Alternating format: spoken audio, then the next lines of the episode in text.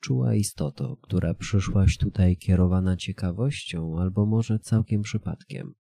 Wszak i one często pozwalają rozwinąć coś znacznie poważniejszego. Może nawet naszą długą znajomość, podczas której będę Twoim towarzyszem do kawy lub herbaty, przedstawiając Ci swoje krótkie historie. Zostań, posłuchaj i oderwij się od codzienności.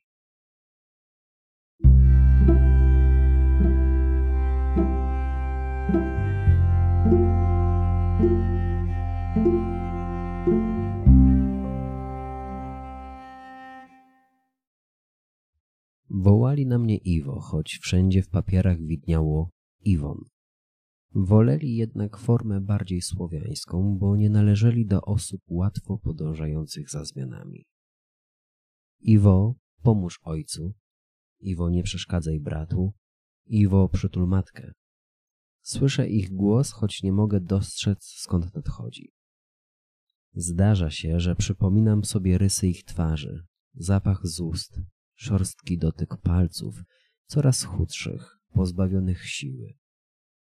Takie chwile należą jednak do rzadkości. Zdecydowanie częściej widzę tylko kontury ciał pozbawionych wypełnienia, jakby zawsze byli tylko cieniami, nieszkodliwymi, nie narzucającymi się, może bez znaczenia.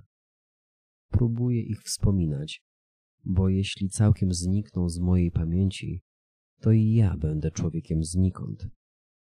Stanę się konturem świadomym tego, że nic nie otacza, nie zamyka i nie określa. Przestałem odpowiadać na wezwanie swojego imienia, gdy skończyłem siedem lat. Nie robiłem tego ze złośliwości czy chęci sprowokowania ich do ruchu. Po prostu wtedy straciłem głos.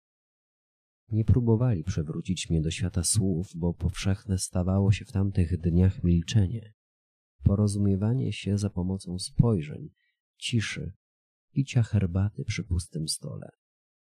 Być może uznali, że nic nadzwyczajnego się ze mną nie dzieje, a być może w ogóle nie zauważyli, że mój głos naprawdę przestał wtedy istnieć.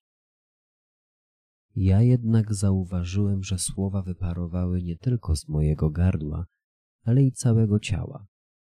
Spoglądałem w głąb siebie i nie znajdowałem jakiegokolwiek zdania, jakbym nie zawierał żadnej treści.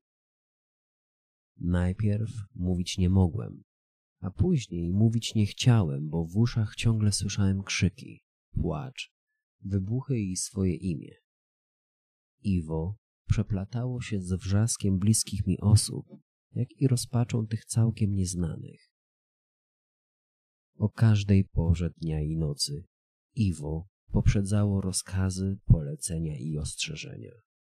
Iwo uciekaj, Iwo biegnij, Iwo nie rozglądaj się za siebie, Iwo przed tobą całe życie idź, Iwo nie wracaj.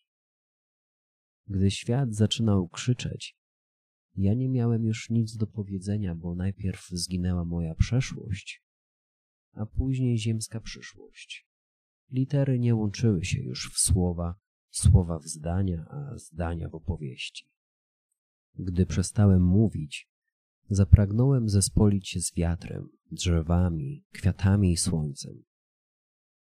Dlatego dziś śnię całymi dniami i nocami o tym, że ciepłe podmuchy wiosennej bryzy rozpuszczają moje ciało, kruszą je i rozwiewają na pola, łąki i rzeki że staje się pokarmem dla robaków, wciskając się w tryby wielkiej naturalnej maszyny zwanej łańcuchem pokarmowym.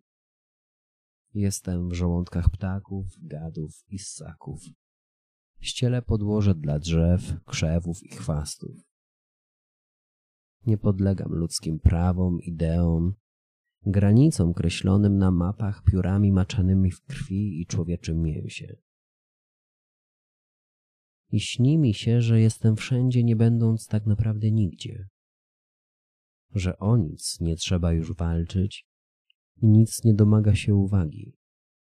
I nie przeraża mnie nadejście znikąd, bo wszystko, co było wcześniej, to istnienie urojone, na próbę, na sprawdzenie swoich sił w pojedynku na determinację, przekonania i ambicje. Wołali na mnie Iwo, człowiek otwarty na świat. Sami kazali mi tak śnić.